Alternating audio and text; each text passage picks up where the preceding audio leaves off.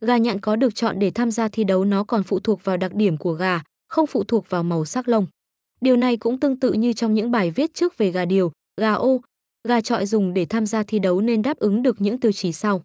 Tốc độ ra đòn đá nhanh chóng, đòn đá mạnh, quan sát linh hoạt, né đòn và phòng thủ tốt, vảy khô, chân rắn chắc và thon.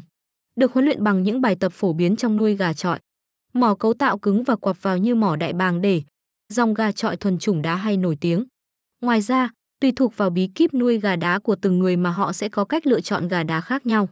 Gà màu trắng tuy không tham gia thi đấu nhiều nhưng một số con được chủ sở hữu cho tham gia những trận đấu bạc tỷ, đem với số tiền thắng lợi lớn.